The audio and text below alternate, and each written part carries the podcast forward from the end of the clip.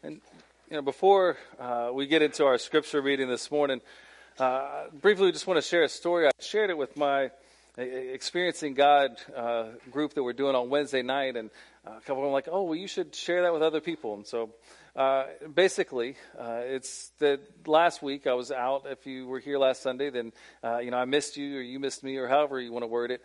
Uh, I was off in, in North Carolina visiting with. Um, for Thanksgiving, visiting with my family and with a, with a previous church that I had served up there. Uh, and I'm grateful that we had Mercy Hodgkin to preach. Uh, she is the wife of our student pastor, Shane, and, and we're so incredibly blessed, you know, that, uh, that they are part of our church family and that she was able to preach and share. And so I'm, i know that you all enjoyed that. Uh, it's good to be back with you. But as I said, last Sunday I was up in North Carolina. It was uh, first church that I had served, uh, still when I was a student in school, a small little uh, rural church out in the, the middle of nowhere, uh, kind of North Carolina. A beautiful place, great people.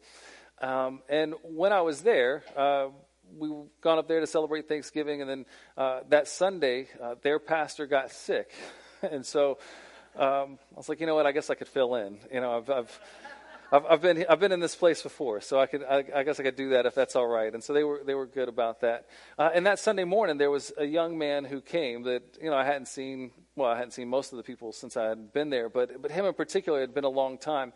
Uh, and his name is Hunter. And now, uh, kind of going back, when I first started at the church, about a couple years after I had been there, uh, this couple started attending, a couple named Danny and Gayla, and uh, they were attending pretty regularly. And then um, just kind of out of nowhere, one day, their grandson, uh, Hunter, started to attend with them. And Hunter was in high school, and it was a small church, and he was probably probably the only high school student. He was the only high school student in the church. Uh, out of everybody who was there, there were only a handful of them, most of them mine, uh, that were high school aged and younger. Uh, but he just came every Sunday, and I'm like, I don't, at first I, I, didn't think that he would stick around. You know, I mean, he came for his grandparents. That was nice, but he'll probably go on. But he was there every Sunday morning, uh, every Sunday, every Sunday, every Sunday. And then he graduated high school and he moved to South Carolina.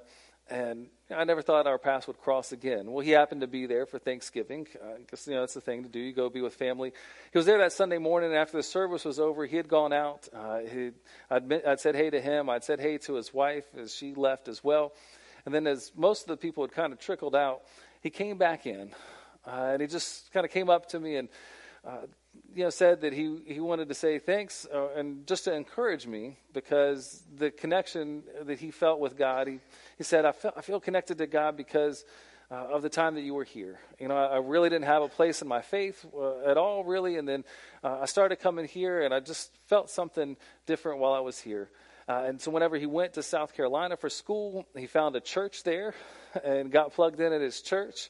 Uh, he met his wife at church, and then he ended up going on some mission trips to Cuba with his church. And now he said him and his wife are serving uh, in the church that they attend in Greenville, South Carolina, working with first graders uh, on Wednesday nights at their church. And, and it was just so encouraging uh, to hear his story and to hear of what God did in his life. And it just kind of reminded me, and, and hopefully maybe it'll encourage you to think about uh, that God is at work um, in, in, our lives, and even when we don't see it or recognize it or, or, know it, that God is still doing a work. And if we're faithfully following Him, if we're doing our best, you know, following His footsteps, then, then other people see that, and they can be drawn to Christ because of it. And it also just reminded me of of just how encouraging it is to have somebody tell you, you know, that you made a difference. And so I would invite you all, if there's somebody who's made a difference uh, in your walk with Christ, somebody who's made a difference in your life, to go and tell them about it, to share that with them. Uh, because when we have some kind of encouragement, you know, we can we can live for years off of just a little bit of encouragement. Uh, and so you can offer that gift to somebody else of just letting them know. So, I mean, maybe there's somebody and it's been ages, it's been years. I'd invite you to call them up and just say, hey, I want to say thanks because you helped lead me in Christ. And, uh, you know, and to think about the ways that you can do that with others. Uh, because it's incredible to see the ripple effects sometimes uh, that we don't even know are taking place, just as we're faithfully following Christ. And so I'd encourage you to do that uh, this week. Amen. Thank you, Eric. I appreciate you, brother. Our scripture reading uh, on this first Sunday of Advent comes from Matthew chapter 25. Uh, we're reading verses 1 through 13. And Advent, again, is a season that reminds us that Jesus is coming. Uh, the word Advent comes from the Latin adventus, which uh, means arrival, and it was used to describe the ceremony uh, that takes place whenever a king or the emperor would enter into a city. I mean, there's a big celebration. Advent is this huge celebration of the king's arrival. And so, as Christians, you know, we recognize Jesus as our king. And we are waiting and we are longing for him to come, for his arrival, for his coming again. And so Advent is a season that reminds us that he's coming again, to, to have anticipation, to have excitement about what it means that he's coming. And what our scripture passage reminds us of this morning is not only that Jesus is coming, but it reminds us of our need to be ready. And so we're reading in Matthew chapter 25. Beginning here in verse 1, it says, Then the kingdom of heaven will be like this Ten bridesmaids took their lamps and went to meet the bridegroom. And five of them were foolish, and five were wise. When the foolish took their lamps, they took no oil with them. But the wise took flasks of oil with their lamps. As the bridegroom was delayed, all of them became drowsy and slept. But at midnight there was a shout Look, here is the bridegroom. Come out to meet him. Then all those bridesmaids got up and trimmed their lamps. The foolish said to the wise, Hey, give us some of your oil, for our lamps are going out. But the wise replied, No, there will not be enough for you and for us. You'd better go to the dealers and buy some for yourselves. And while they went to buy it, the bridegroom came, and those who were ready went with him into the wedding banquet, and the door was shut. Later, the other bridesmaids came also, saying, Lord, Lord, open to us. But he replied, Truly I tell you, I do not know you.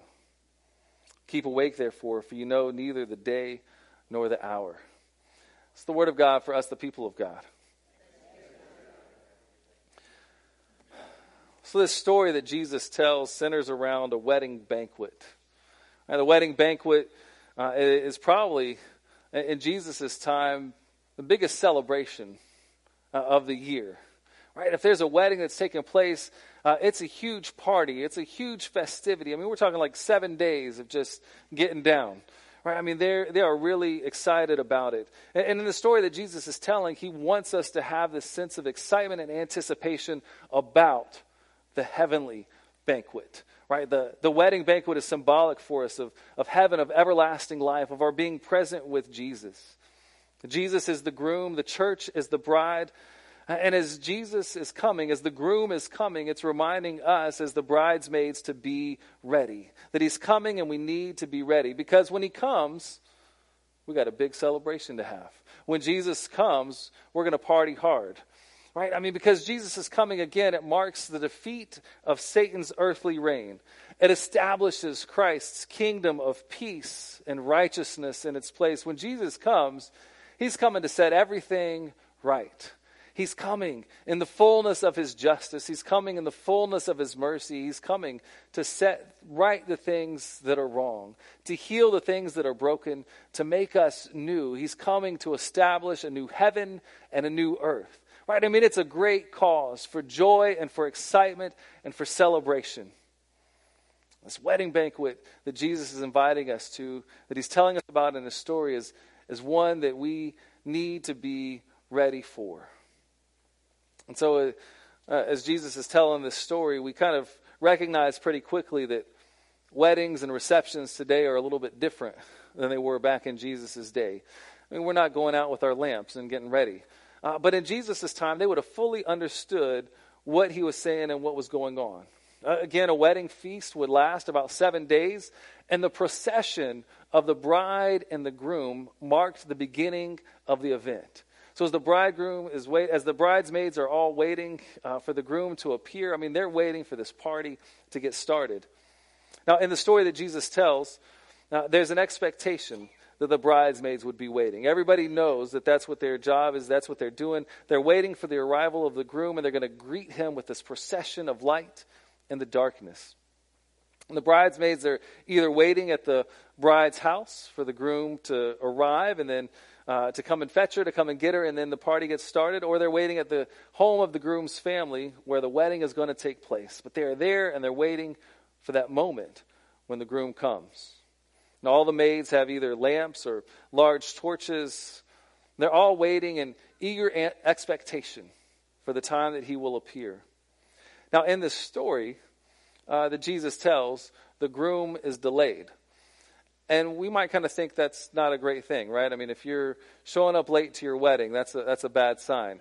Uh, though I, I did hear somebody this morning say that her husband showed up, you know, 10 minutes late for their wedding, but they've been married for 50 years. So it's possible. Um, I wouldn't advise it, though. Uh, but, but in this story, uh, and in what Jesus is telling, and in his time, it's, it's not something uncommon for a groom to be delayed. I mean, the bridesmaids, they're, they're just waiting and waiting for that time that he would appear. It's not something that's uncommon. Everybody knew that these bridesmaids needed to be prepared and be ready. I mean, there could be any number of reasons why the groom could be late. Maybe they're finishing the preparations. You know, maybe there's some last minute negotiations between the groom and the bride's family about the gifts that would be exchanged along with this marriage. Uh, but the delay wouldn't catch the listeners off guard, right? They knew, okay, these bridesmaids need to be prepared. It's really not even an odd thing that they fall asleep. I mean, Jesus is just kind of telling the story, and he's letting us know, hey, it's been a while, and sometimes you, you might get tired. Uh, and it's not that big of a deal because both the foolish and the wise bridesmaids fall asleep. It's not like there's one that does and one that doesn't. They're both asleep. The point of crisis in this story is when the bridegroom comes, and only the wise bridesmaids have oil with them. The foolish ones have run out, their lamps have gone out, they're, they're trying to get it started, they don't have any oil. Only the wise bridesmaids are truly ready for the groom to appear. And it's only those who are ready when the groom comes that can enter into the wedding banquet. Jesus kind of sums up the point of this story in verse 13. It says, Keep watch, therefore for you know neither the day nor the hour. Now, church, we know that Jesus is coming. We don't know when. Are you ready? All right, Jesus says in John chapter 14, verse 1 through 3, says, Do not let your hearts be troubled. Believe in God, believe also in me. In my Father's house there are many mansions. If it were not so, I would have told you. But I am going to prepare a place for you, and if I go and prepare a place for you, then I will come again, so I can take you to be with me there. He tells us he's preparing a place for us. He tells us he's coming again. Are you ready? The psalmist reminds us in chapter 103, verse 15 and 16, he says, As for mortals, their days are like grass. They flourish like a flower of the field, and the wind passes over it, and it's gone. And its place knows it no more. Are you ready? Life is fleeting. Tomorrow is not guaranteed. Are, are you ready to meet with Jesus? See, more important than having your funeral home picked out, your will written out, your benefits assigned, your health care wishes spelled out, is to know that you're ready to meet with Jesus. I mean, as important as these things are, and I would invite you to make sure you've got all those boxes checked. It'll save your family a lot of heartache and headache. I can refer you to somebody even if you'd like. But even more so than making sure you've got all of those things ready is to make time to know that you're ready to meet with Jesus. When he comes, are you ready? The story is told of the Prince of Wales. Uh, he's on a visit to the Midlands there in England. Uh, stops in at a working man's home just by chance. Stops in his house one day. The next day, the man goes to work and he's gathered with his work friends. He says, I never expected him, nor did my wife. The house was untidy, it was unkept. I hadn't washed, and we shall never forgive ourselves. If we had known that he was coming, we would have been ready. Church, we know that Jesus is coming. We know that the king is coming. Are you ready? He told us he was coming. I mean, sometimes, sometimes I wonder if I'm ready. You know, I, I wonder, you know, is my life in order? I mean, I make my share, uh, my fair share of mistakes. At, moments of sin, especially, I question, am I ready? Am I ready? And I'm not just saying this as like a sermon illustration. I mean, I'm probably thinking through this in part because, you know, a few weeks back, my wife and I were having a conversation about it. And it's kind of, I don't know. I don't know if I'm ready or not. What, what is it that I need to do to be ready? Because, you know, I, I look at my life, and I don't know that my life fully reflects Jesus. I mean, do I love like Jesus loved? Am I patient with others the way that he's been patient with me? Am I slow to anger? Am I kind? Do, do, my words and my attitude reflect the kindness and the mercy of Christ in conversation with others? Do I willingly give myself in service to others? Not, not to check a box, not to feel good about myself, not because I know it's the right thing to do, but out of, out of my heart, out of what God has done in my life. Am I willingly laying down myself in service to others? Do I give of myself sacrificially, of my time, my talent, my resources for the sake of his kingdom?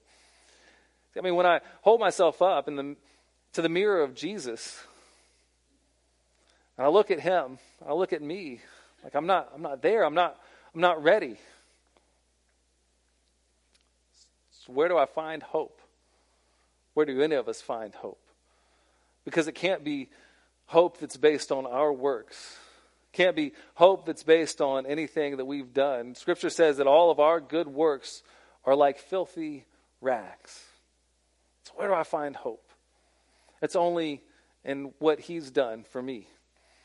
I find hope resting in the mercies of God. My hope isn't in my faithfulness, my hope has to be in His. My hope is not in my goodness, but it's in His. My hope isn't in my own righteousness, it's in His righteousness alone. And this isn't said to excuse any of the ways that I might fall short, but rather to say that I thank God that He's still working on me. I thank God that He hasn't given up on me. I thank God that His mercies are new every morning. I thank God that there's an invitation every day to listen and to follow in His ways and His paths and His footsteps. There's an invitation each and every day to lean not on my own understanding, but to acknowledge Him and to follow in His path. Because I want to be a part of that wedding banquet. I, I don't want to miss out. I want to have oil in my lamp when the bridegroom comes. I want to be ready. And I hope that you are too. And so, what does it look like for us to be ready? What does it look like to have a little bit of oil in your lamp? For well, the first thing, is that you trust in Jesus alone as your source of salvation. Now, have you invited him to be your Savior? Have you said, Yes, Jesus, I need you to come in to cleanse out my sin, to make me new? I, I believe in the work that you've done. I, I believe that you came to earth, perfect and sinless, that you died on the cross for my sins, that your blood was shed on my behalf, and that you rose from the dead so that I can have forgiveness of my sin, that I can have new life because of your work. Have you, have you said that? Have you invited him to come in as your Savior? If you want to be ready, that's the first thing. In Romans chapter 10, verse 9, it says, If you confess with your mouth that Jesus is Lord, you believe in your heart that he was raised from the dead, you shall be saved. That's the first step. If you want to be ready, if you want to be a part of that wedding banquet, if you want to be able to celebrate for all of eternity with Him, you got to first say, Jesus, I need you to be my Savior. The second step of being ready, I guess maybe to have that little flask of oil on the side as you're waiting and as you're watching. The second stage of being ready is to listen for his voice as he guides your steps. Not only say, Jesus, I, I trust in you as my Savior, but say, Jesus, I trust and I follow you as my Lord. I, am not just seeing Jesus as, as a ticket to heaven, but I'm seeing him as the one who's going to guide and direct my path and my steps, the one who's going to mold and shape and model me and my character so that I might look more like Jesus, so that I might sound more like Jesus, so that I can have the eyes to see the way that God sees, to see the people around me, the situations around me, not through my own eyes, but through His eyes. So when I speak, I speak not from not from my experience or my wisdom, but I speak based on His word, based on the knowledge that comes in and through God, living and dwelling within me. Are you letting God's grace transform your character? Uh, are, are, you saying, Jesus, point out in me the ways that don't fully reflect you? Search me, O God. Search me and find any way that doesn't reflect your purity. Are you, are you saying, Jesus, I'm going to I'm going to lay aside all of the distractions, all of the things, all of the sin that entangles me and keeps me from living fully for you because I'm going to put my trust and my hope in you. I'm following you with everything that I have. Are you letting Him lead and guide your steps and listening for His voice?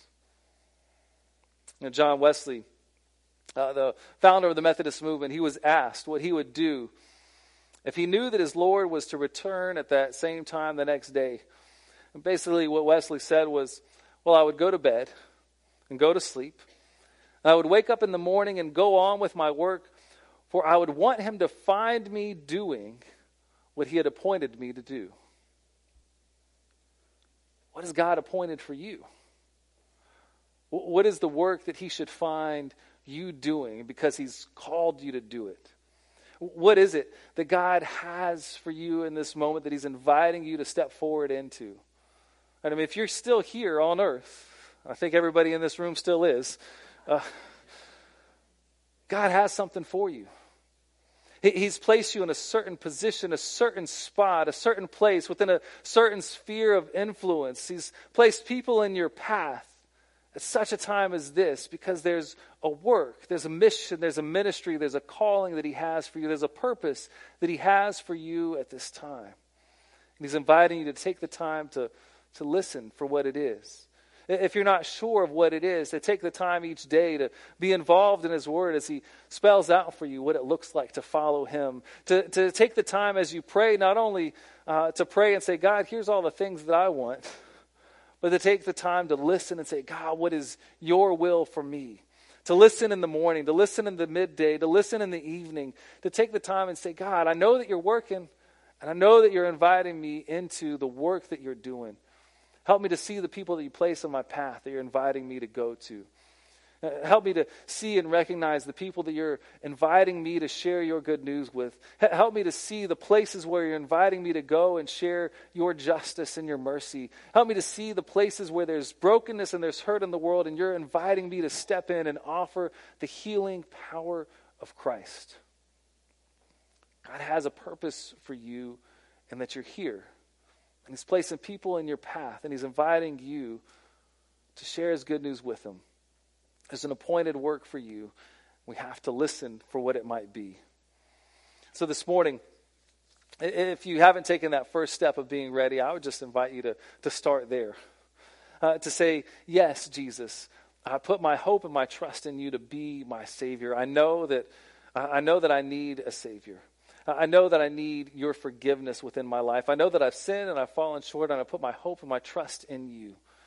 That you are the source of my salvation. I'd invite you to first say that prayer and, and invite Him to come and forgive you of your sins and allow Him to transform your life. And then, if you've taken that first step, I'd invite you to take that next step and say, you know what, Jesus, I've trusted you as my Savior. I'm going to start trusting you as my Lord.